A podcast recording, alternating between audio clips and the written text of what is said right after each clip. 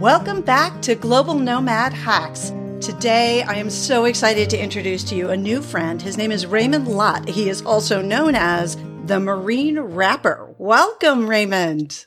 What's going on, Doctor? Thank you for inviting me to your show. It was such a pleasure meeting you in person and coming back and being on your show. I'm so excited. I am really thrilled to have you on today for lots of reasons because we have a lot of crossover and we didn't even get into this in the green room, but I was a uh, singer songwriter in my 20s and played in coffee houses. Really? So music is definitely a deep place in my soul as well. But that's not why we're here today. We're here to talk about sort of global mobility and sort of how do you survive and thrive and a lot of the things that are happening with sort of the changing way that we live and work because of this mobility piece. And who better to talk about that than someone that is from the military and just likes talking to people uh, because you also have a podcast. Yeah. We know that, uh, that you're good at that, but you've got a great story and I would love to have you give, can you share a little bit about your background? Obviously the military piece we know, but can you share a little bit about your background and particularly where you've been and some of that so that we get a little sense of where we're okay. coming from? Okay, where should we start? Should we start at the childhood piece or do you want me to start from the military piece? Because I moved around a lot. Okay, well, why don't we start with the professional piece and then the last okay. half we'll do a little bit more about your personal story. Okay, so starting from the professional military career, I joined the Marine Corps two years after college. I grew up in Oceanside, California, which is actually a military town. And then my first duty station was actually back in Oceanside, California at Camp Pendleton, right there. So I grew up in that culture of skateboarding because Tony Hawk is a city over in Carlsbad. So skateboarding, extreme sports, military town, all that type of stuff. I used to actually be nomadic around my city and skateboard around my city and do that type of thing. And then I joined the Marine Corps because I wanted to get out of there. I just like, oh, I gotta move. Gotta they sent you back. yeah, I got to keep it moving. And then they send me right back to my own city. So I was like, I can be at my mom's if I want to, or I could be on base if I want to, if I get tired of, you know, my family, you know, because you get tired of, you know, being around the same thing. But I did get a couple of vacations out of that. I got a vacation to Iraq and I got a vacation to Afghanistan out of Camp Pendleton in California. So I got to go over there and experience those cultures. We actually got a brief before we went over there because there's a couple of things that are different. Like you don't raise your foot up. You're not supposed to show the bottom of your foot over in a lot of the Middle Eastern culture. So we got things like that. And we got things like, you know, you don't touch people with, you know, your left hand and, and things like that. There's like a lot of little different idiosyncrasies over there that they may find offensive if you were to do like hand motions and the way you move your body and things like that. And, and the customs and courtesies. I know when we were over there on patrol, we would be patrolling through the cities of Iraqi cities and a lot of times we would stop and have tea and eat with our hands with the culture. And that was different for me because, you know, we use forks and, and knives and all that. But no, over there, you sit down, you kind of like commiserate and you eat with your hands and you drink tea and you eat the goat, you eat the naan bread and all of that type of stuff. And that's looked at as respectful. People want you to connect with them in that way. They don't want you to kind of like just grab me or you a takeout type of thing. Their culture is not like that. Their culture is more so like together and interwoven and you sit down and you enjoy the tea, you enjoy the time, you enjoy the human interaction. So that kind of like, wow, that opened me up to a different world, you know, being nomadic, going throughout the Iraqi cities and stuff. And I also had a very great experience in Iraq with an Iraqi woman. It was early in the morning and we were hungry and, you know, we, we would always want some fresh food, some something from out in town, but that was like on a special occasion. So we're patrolling throughout the town, and then we come to this Iraqi woman's house. And it's crazy because she was already making naan bread from scratch, fresh. Mm. And she was making it in a cow dung oven. So cow dung and mud and all that. So they kind of like packed this mud and cow dung and they formed it into an oven and then cut a hole in the middle and, and set a fire. And then they would, you know, make the naan bread with their hands like a pancake and then they would put it inside of that slot and it would come out just like you know how we would pull out a pizza and she was giving it to all the troops all of us and then she shared mm-hmm. breakfast with us and we didn't understand you know her language we you know we knew words here or there we didn't understand her language but her language was love at that moment you know mm-hmm. through a non-verbal you know passing of the bread from her oven to us and it was crazy because we were in a war zone. Yeah. We were in war zone. We we had the fear of getting shot at at any time, but that was one moment where we were actually at peace because she was sharing pieces of our bread. Eh, she was sharing pieces of her bread with us, and it was just like an amazing experience. So that's so beautiful. I had, had a lot of situations like that where we were traveling throughout the city, and we learned, you know, different types of diplomacy and different types of humanity just through the day to day having tea or breaking bread, literally. So had some good experiences overseas in Iraq. That's awesome. And I think that, you know, it's something that we, it takes such presence to be able to just fully be in that moment and appreciate what it was, which was that gift of, of love and appreciation and, and how it's expressed simply through food, which in a lot of cultures, food is really an expression of love. Americans, we tend to eat for sustenance. We don't yeah. necessarily eat for, for joy and we don't create food for joy in the same way. It's sort of like wow. you know, throw something together and, and eat it. And so you've been in Iraq and you've been in Afghanistan. Are there any other any other places that really stood out for you that might have been a surprise or in terms of either positive or negative in terms of your expectations? You know what the craziest thing was? When I was traveling about the world in the Marine Corps, I actually had more positive experiences than negative.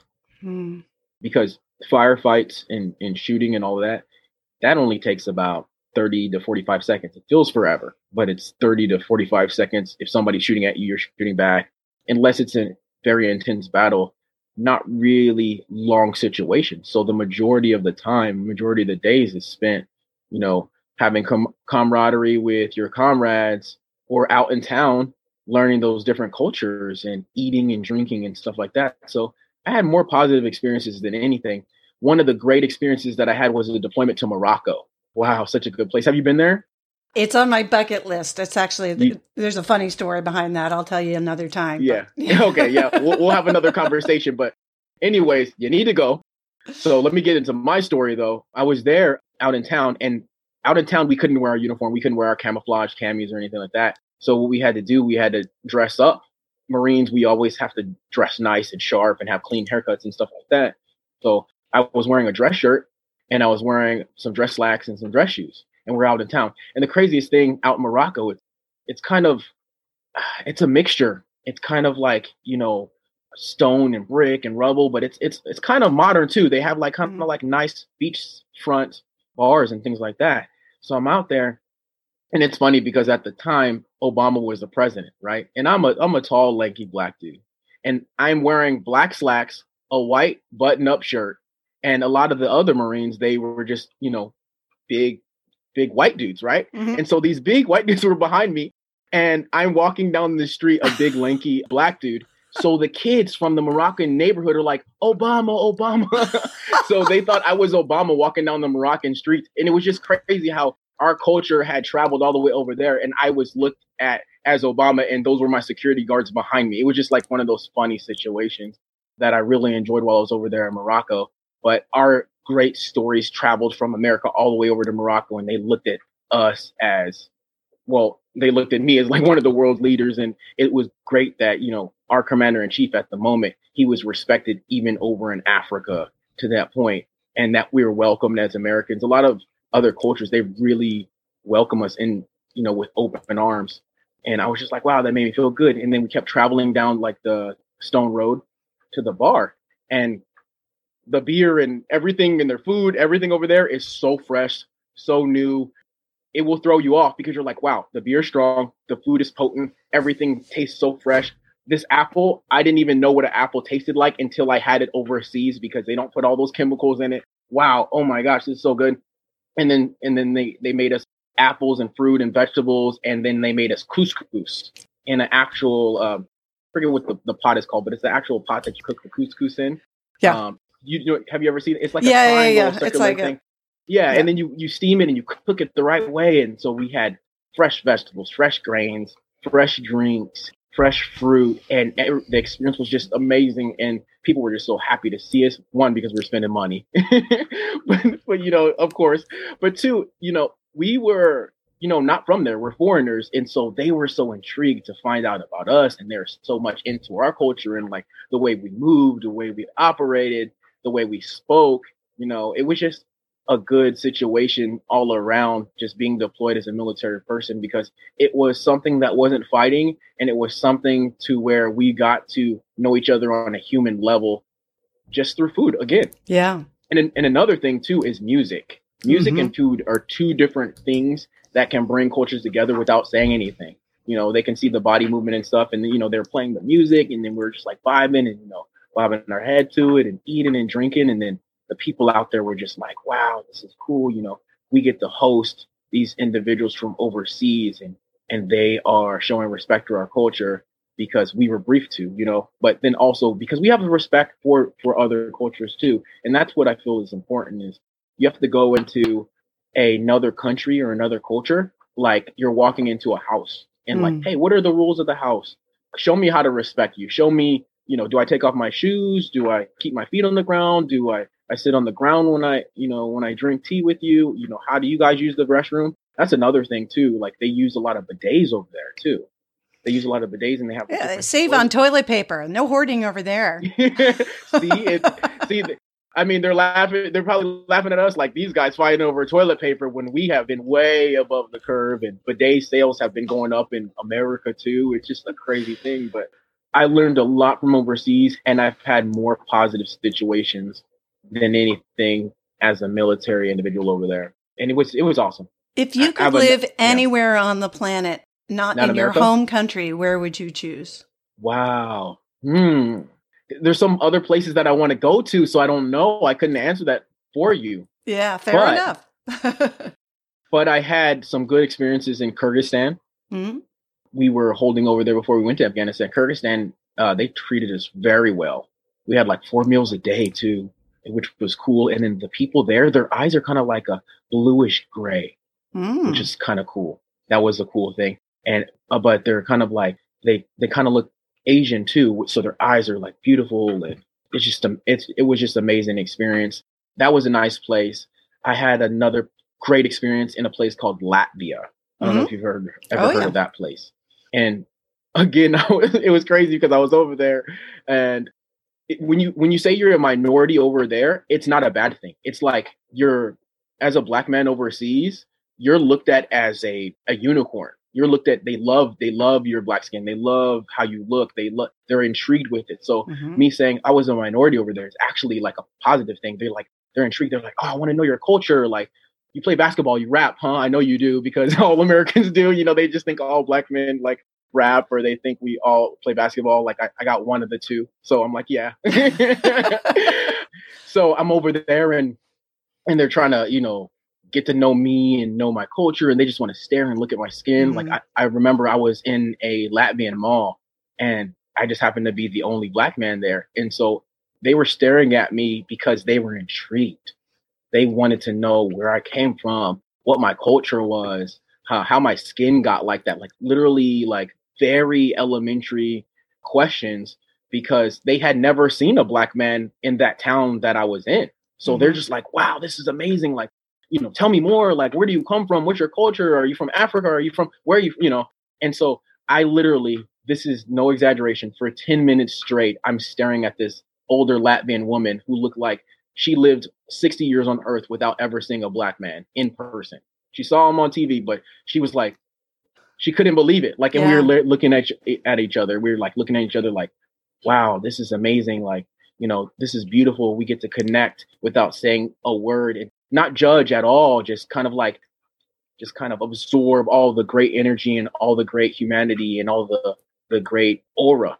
What a wonderful experience, both for both of you. I mean, yeah. mm-hmm. I remember as you're talking about that's reminding me of we went to China with our kids. My husband was doing some work over there, and so we spent Christmas in, in China one year, and yeah, and our kids at the time were I think they were probably like seven and eight or something like that, maybe maybe a little bit younger even. But my daughter has red, red hair, and my son at the time, his hair was still like white blonde. And, you know, wow. we're tall Scandinavian, you know, Scandinavian uh, British culture. So, you know, very white skin. And does your husband have red hair? No, he's uh he's Swedish. He's got sort of, uh, well, now he's got gray hair, but he had, he had what they call dark brown, a dark blonde in Sweden, which is basically he was blonde as a kid and then was sort of, you know, light brown. Anyway, oh. So we were sort of, you know, we were just walking through this sort of downtown area of this village and we were so much taller than everybody else. And then the kids' hair was so bright. And my husband went to go find an ATM and we were, my, I was standing with my kids in the middle and people were just gathering around and it was all just pure curiosity, but like little kids wanted to come and touch my kids' hair. Yeah. And, you know, my kids were sort of panicking, like, what, what's happening? And finally someone came up to us and was like, are you guys okay? And she spoke English. And yeah. she, she was like, here, you know, why don't you come with me? We'll go into a store. And so it was a little less intimidating for mm. the kids. She was Chinese herself? She was Chinese herself. And okay. she had sort of enough English that she was able to sort of say, you know, come here, I'll help you. Oh, okay, okay. And I mean, we were, you know, this was before, you know, fluid Google Translate where you could sort of speak into it and say, help. Um, but it was it was a fascinating experience because there we were very much the minority. And because we were so much taller than everyone else, we stood out in this group, even though it was a crowd. You know, we were sort of a head taller than everybody else. And my kids were basically the size of the adults. Wow. And, and so it was this sort of bizarre experience for all of us. And I was trying to say, like, they're just curious, guys. It's okay. They're not going to hurt you. Oh, so the, your kids were kind of scared. Oh, my kids were a little bit scared because people oh. were crowding around us, uh. and the and the little kids were trying to touch them. Mm. It's fascinating because you know we are, you know, we're we're curious about things that are new and unfamiliar, and but it was also that culture of they're used to being crowded in an environment, and we're used to the Scandinavian culture where you give people a lot of physical space. You don't Oh, I didn't know that. Yeah, that's something so, I'm learning. Yeah. So you don't, I mean, I think that's why it hasn't, you know, the coronavirus hasn't spread as much in Scandinavia because Scandinavians are used to giving each other a lot of personal space. It's like social distancing champions. yeah. Social distancing, no problem. We're used to six feet. Well, I'll give you 10. so, I mean, it's, it's interesting. And then you see the southern parts of Europe where it's spreading massively because people are used to being close together and giving each other kisses and, it's a very you know, it, it's easy to, to see things mm. spreading that way. And so, I mean, there's, you know, part of that is a respect. Part of it is just knowing that space. And well, I'm just, I, I loved your description of the way that you looked into each other's eyes for a long period, just, just enjoying that connection of uniqueness and what a gift you were giving each other and sort of saying, wow, I see you. Yeah. I think that's really a beautiful thing. It is. I've actually done some emotional intelligence training, and we did a lot of exercises where, you know, we, we had a whole bunch of people around and and we had to look into each other's eyes and touch each other with hair and stuff like that. And it's kind of like, I'm like, wow, I haven't been living. I haven't been being a human. I haven't been respecting other individuals as much as I should be. in like just being in the moment, like how you said about the food. I know I'm like, okay, it's 12 o'clock lunchtime, shove it down my mouth. All right, mission accomplished. Next, work. You know, that's how we eat food. We don't even enjoy our coffee like Europeans do. Europeans, they sit down, they have coffee, they have tea, espresso, and they, they express themselves. We don't really do that in America as much as we should. Not everybody, obviously, but I've learned a lot from other cultures and and also the emotional intelligence training I've been in. And I, I hope to kind of, you know, spread that too with other individuals and be like, hey, we can we can talk. Hey, how are you? How's your day? Like, let, like, let me just listen to your story. I don't need to even share, you know, anything for me. Let me be of service in this moment, you know, and then you pay it forward to somebody else, something like that. Like things like that. I've been learning a lot as an adult, which is crazy because there's some people who go throughout their whole life and and still don't learn that or or travel or go about. But I do believe that some people do travel so they can bring all those tips and tools back to other individuals so we can in turn learn like other cultures. So I just think it's a beautiful thing and and that's why I kind of like really enjoyed that moment with that lady looking into her eyes and her looking back at me I on bet. some human level. Yeah. Yeah. Good. I mean, when we recognize the humanity in others, it's a beautiful thing. And it does take really listening and listening to our own reactions and our own responses and not being reactive, but more being like, okay, well, this is what I'm feeling. This is what I'm experiencing. This is a new way of doing things. You don't get fixated in what's the right way. It's just different ways. Yeah. I want to go a little bit as, you know, as we've talked a little bit about your professional background and obviously your journeys in the military and but you also have a really unique story of your personal background. Can you share a little bit about that? Yeah. So I grew up as a only child from a military brat family. My dad was a Marine. So every man in my family has been a Marine or a cop. So it's just been a thing. So I, by nature, was moving around because Marines move around every three to four years. Everybody kind of like knows that if you're military, you're going to move to another base or something. So I ended up landing in Oceanside, California as a as a kid, and I grew up there mostly after growing up in uh, Newark, New Jersey for a little bit. Newark, New Jersey, at the particular time that I lived there, was a murder capital. So my mom was like, "We're gonna be nomads right now. We're moving to Oceanside, California, kind of like a Fresh Prince of Bel Air type of thing. I'm, I'm gonna send you to California." Mm-hmm. So we went to California, and that's where I kind of just was in a hodgepodge of culture because Oceanside, California it had Pacific Islander, it had Mexican, it had black, it had white, it had, you know, all these other in between cultures, even Asian, because there was a lot of individuals who married into a lot of Asian cultures because they, you know, had the military families and like settled down back in Oceanside.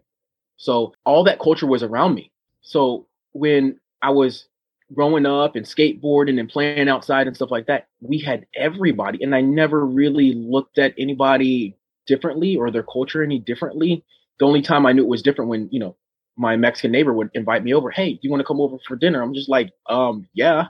So I would come over there and I was like, wow, you guys really party. You know, they like, I'm just like, it's the weekend. What's the occasion? They're just like, oh no, we're just, we were working hard all it's week. And dinner. so we're just going to party. it's just dinner. So they'll get the grill out. They'll get the carne asada. They'll uh, cook that up. They'll get the, uh, you know, the tortillas. They'll make the tortillas. They'll have, you know, sometimes they might be doubling as a kid's birthday party. So they might have a jump house and they might have a pinata. Who knows? Every weekend, who knows? And the, you know they'll have the candy and stuff out, and I'm just like, wow, this is great, you know. But because back at my house, my mom a little bit more low key. She'll make some southern food, some cornbread, some fried chicken, some macaroni and cheese. Because my family's from the south, so we'll get some of that, you know, cultural influence of that. But I mean, my I don't know what it is have you ever tasted your parents' food as opposed to your food? Do you understand what I'm saying? Oh, my mother was not a cook. So Oh no. Oh, okay. oh no, not at all. No, we've okay. actually been giving her a hard time about it lately. Like, what are you surviving on in quarantine? Hot dogs and beans. so in my culture and uh, you know, the southern food cooking culture, my mom, she'll cook the southern food. She'll make all the kids food. I ended up with four siblings, but she'll make all the kids food first and then she'd be like, everybody got their plate. And we're just like, yeah, mom, knowing what we're going to do after she says that. Then she meticulously makes her plate. Like, so she makes her plate with the, you know, whatever's left over with the fried chicken, the macaroni and cheese, the vegetables, the greens, and all of that, and the cornbread off to the side. And then so she's like, because she was working or whatever she was doing, and she sits down and she's finally about to enjoy her food with the drink. And then we're staring at her like some meerkats, like, what? Like we're like, what do you got over there? She's like, I have the same thing y'all got. You eat your food. And I'm just like, Mom, can I just can I just taste your food? I don't know what it is, but you put that mom sprinkle on there, that fairy dust. and then no kidding, like when I taste my mom's food, I'm just like, what is so good about it? I don't know. I guess it's just like because we know there's so much love and patience and time put into the food. And then her food was actually that essence, the source of all of that that she spread amongst us five kids. So we had to taste her food. So that was our culture because we had the soul in our food. So like, you know, next door was the Mexican neighbors, which was more of like the experience in the party. But like over where we're at in the black culture and southern food culture, it was more of a that's why they call it soul food because mm. it's like you put your heart into it. It's like I worked hard all day and you know, I made a dollar out of 15 cents, so to speak, and I made this feast with mm. whatever I could afford but I put my foot into it. I don't know if you heard that uh, saying, putting your foot into it means you really cooked. Have you heard that mm, saying? I haven't. I like that. Yeah. So when somebody says they, wow, like if, if you're eating like some soul food and you're like, yo, you put your foot into this, that means like the cook really like that mean they got into the pot, like they're really in there. So if you got your hand in it, but if you put your foot in it, the expression means That's that so funny. Really cooked. I mean, I grew up in New England, right? And so Yeah. putting your foot in it means like, shut it. oh, foot in your mouth. That's a different. That's a different thing. Put your yeah. foot in it. but yeah, But but if- yeah, no, I agree. See how from different culture to culture it changes. It's a different thing. Exactly.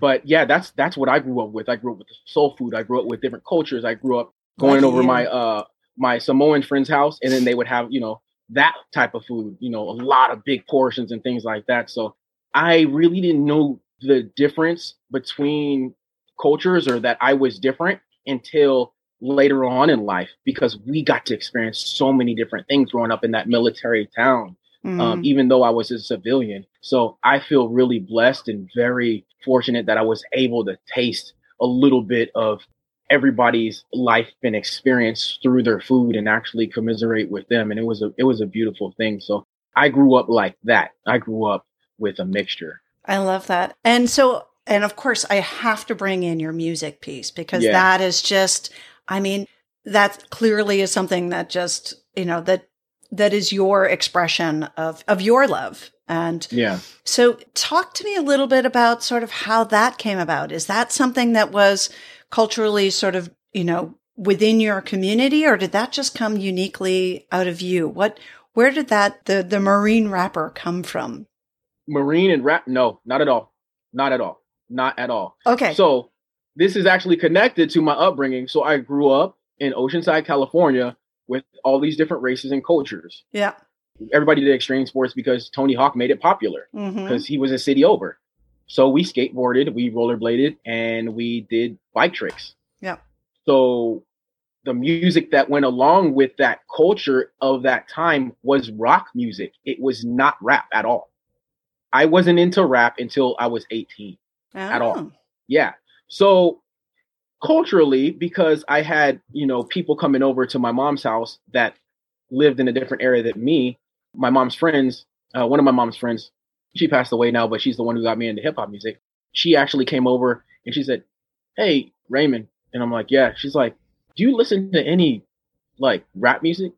And i'm like nah not really. She's like but you're black which is kind of crazy like because I'm black, I'm expected to listen to certain things, eat certain things, do certain things, and it's kind of crazy. That wasn't my culture. Yeah. Culture can be different. You can be a black man and, and grew up in a Scandinavian culture. I know there's, you know what I mean, things like that. You can do a lot One of of my dearest stuff. So- friends is yes. Oh, you, you have a you have a you have a black friend that grew up in one of my culture? one of my dearest friends from from high school who I've recently reconnected with. His his mother was from Africa, but he grew up in Scandinavia. And he grew up in, in Sweden. And so one Wow. of one of my first early Scandinavian Swedish friends was big black guy, you know. Wow, So big black guy, but he's Swedish. but he's Swedish.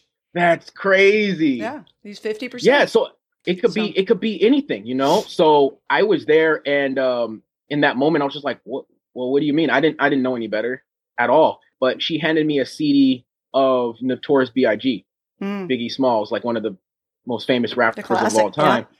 Yeah. and that was my first experience, my first exposure to hip hop, which I'm kind of glad because she gave me a CD of somebody who was actually a student of the game, somebody who actually was like encapsulated in that hip hop world. Mhm. And she gave me Biggie, and Biggie is actually the opposite of me because I'm a, a skinny, lanky black dude, and Biggie's like twice as big as me.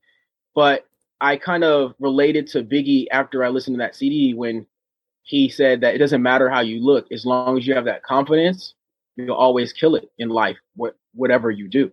So he took me into his culture of just believing in himself. Mhm. Um, he has a line that says, "Black and ugly as ever. However, I stay Coogi down to the socks." So translation, it means, "Hey, you may think I'm black, you may think I'm ugly, that may not be attractive to you, I stay Coogi down," which means Coogi was a is actually a brand of sweater. Those big Mhm. sweaters he would wear that were always colorful. He's saying, "I still can have confidence in myself because I put on whatever I put on, and I could walk into town." And people are going to think I'm attractive because I have that aura about me Mhm. and he at that time was very instrumental in giving me that confidence that I needed because I was just a skinny, lanky black dude that skateboarded that people thought was whitewashed because my culture wasn't of that that listened to rap music or I didn't sag my pants or I wasn't a gangster or anything like that.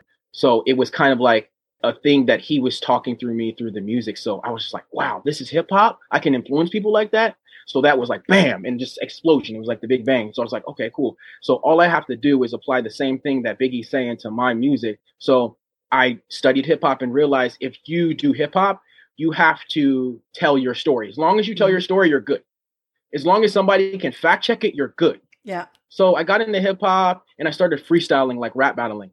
If you guys don't know what rap battling and freestyling is, it's kind of like if you ever seen that Eminem movie, it's kind of like an improvisational rap where you don't make it up until you're in front of the person. So you're saying whatever you want to say immediately. You know what I mean? Like, yeah. you don't want to try me. I got a big team full of doctors and one of them is Dr. Heidi. You know what I mean? Something like that. You would say something like that. So that that's called off the dome. That's called freestyle. That's called you know improvisational rap. Like Wayne Brady from Whose Line Is It Anyway is really good at that. Drew Carey, they're really good at that. You know, commercially. But Biggie Smalls was one of those individuals that was really good at that. So I wanted to be like him. So I started freestyling. But then I was like, I need to get a job. So I yeah, you got to get a job. So I ended up working at Taco Bell as a rapper, like literally wrapping up tacos, which is kind of ironic. the rapping um, rapper, yeah, okay. Then I stopped throughout the Marine Corps because I had to go to Iraq and Afghanistan. Fast forward a little to the end of my career, like you know, nine, ten years, and then I was like, let me get back into rap. And then I was just like, okay, well, if I do that, I need to do what I learned in hip hop is like, as long as you tell your story authentically, nobody can debunk that and they have to respect it because hip hop's about respect hip hop's probably like the only music that is like, yo, you need to respect me while you listen. you know what I mean? Like it's just be a, present. It's just a we. Yeah, hip, it's yeah, about being it's present. Hip hop is a culture too. It's a culture. You have to live. If you don't live it, someone will call you out. You know. Mm. So I felt like you know you've seen it in, in in person live. You've seen me like live that at the conference. Like on the drop of a dime, I can switch into that hip hop mode. You know. Yeah. Um, because that's my culture. Like and I have to show that and I have to represent or somebody's going to call you out. And if somebody calls you out as a fake in hip hop, that's like the end of your career. So you can't do that. So I was just like, okay, how can I be real and authentic? Oh, talk about my experience in the Marines. Nobody can debunk that. And plus, I was a combat correspondent with photos of firefights and stuff like that. So if somebody wants to check me, they can just ask any of my Marines or they can look at any of my photos or read any of my stories and I'll have validity to that. And then right when I started telling the real story of the Marines, everything blew up and I got featured on uh, CBS Radio recently, NPR. I got featured on Apple Music and started my own record label. And that's pretty much it. I just took everything from my childhood and, and added it with my military experience and all my culture that I learned from other people, you know, skateboarding, the Mexican culture, the Polynesian culture, the all the different Caucasian cultures and especially the black culture and mix it all together. And and I became, you know, the Marine rapper and a storyteller and a person who keeps the story alive for the troops who can't be here today because they passed away or they don't have the ability that I have to articulate words. So I feel like it's my duty to continue to do that. And that's my story that. about how I came the Marine rapper. I so appreciate that. And I want to make sure that I just take a, a quick moment to just say thank you for your service in so many different ways your service continues as your work in the, the Marine rapper and, and in supporting the Marines, but uh, your service while in your active duty times too. And I just think that your ability to continue telling that story and the heart that you bring to it is so important. And it, it's really a beautiful thing. So I just want to acknowledge you for that and, and say thank you for your work there. So storytelling, we're about to wrap up, but I just, I, I want to, have a just a real quick like the things that you've been able to weave with your storytelling have been are really phenomenal. And is there a favorite story? I mean, I know you do sort of off the cuff things, but is there a favorite story or a little riff that you can share with folks to get a sense of how that plays out for those that that haven't heard you perform yeah. before? Is there a little snippet you can share just so people get a sense of what is that? What what what's he talking about? What you know?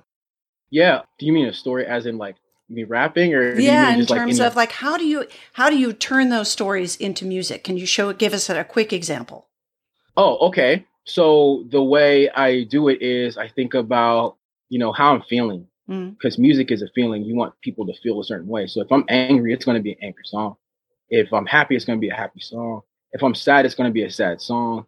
Um, so I go off of how I'm feeling.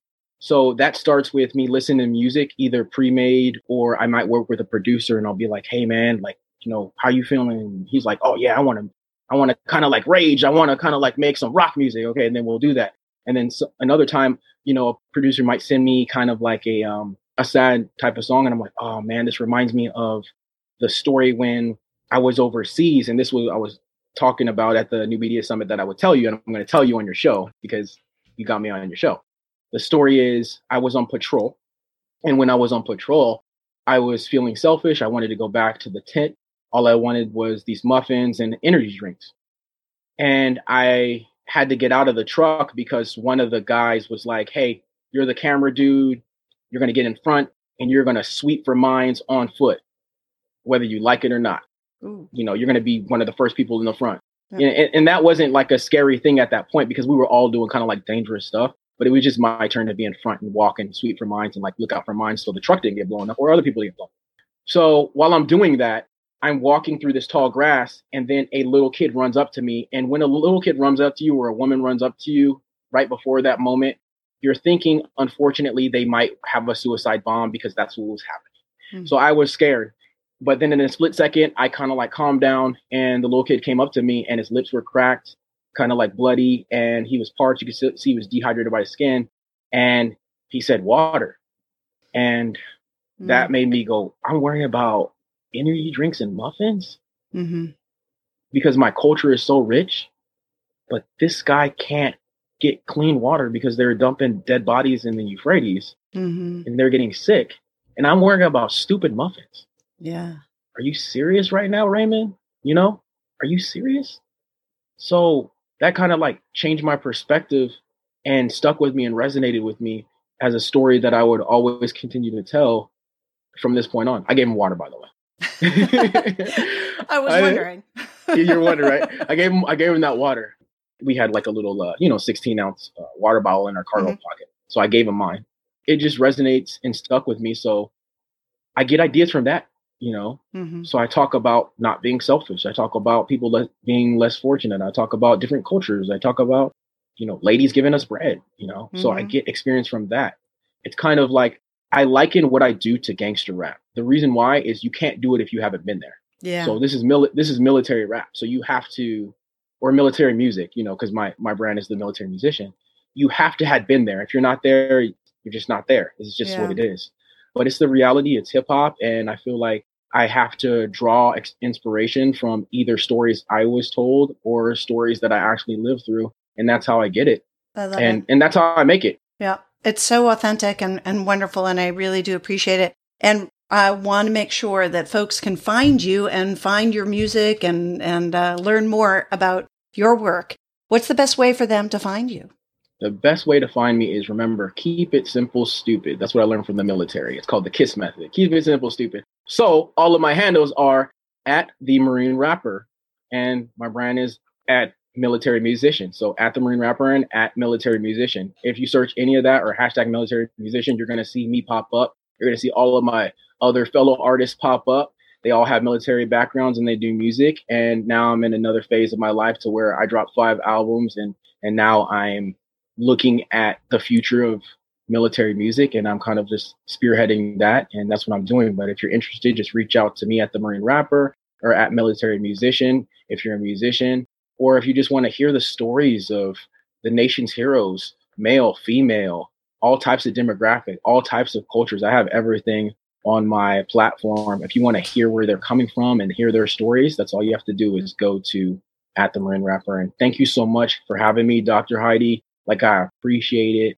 I know the time difference is crazy. I know what's going on is crazy, but I've learned so much from you and thank you so much for being a real human being. If you guys have not yet met Dr. Heidi in person, I swear she is a treat. You have to meet her. Might be a little intimidating because she's, you know, tall Amazon physique, but uh if, after you get past that, you're like, "Oh man, you you're pretty cool." So, thank you so much, Dr. Heidi. Oh, it's been such a pleasure having you on today and I look forward to staying in touch and hearing more of your music. Thank you so much for joining us today. And thank you for joining us today, you global nomads out there. And we look forward to sharing more of our shows with you in the future. As we're just starting out, please don't forget to subscribe, rate, and review, and share the show with your friends. We look forward to more, and I hope you don't miss any of the great upcoming episodes. Until then, bye bye for now.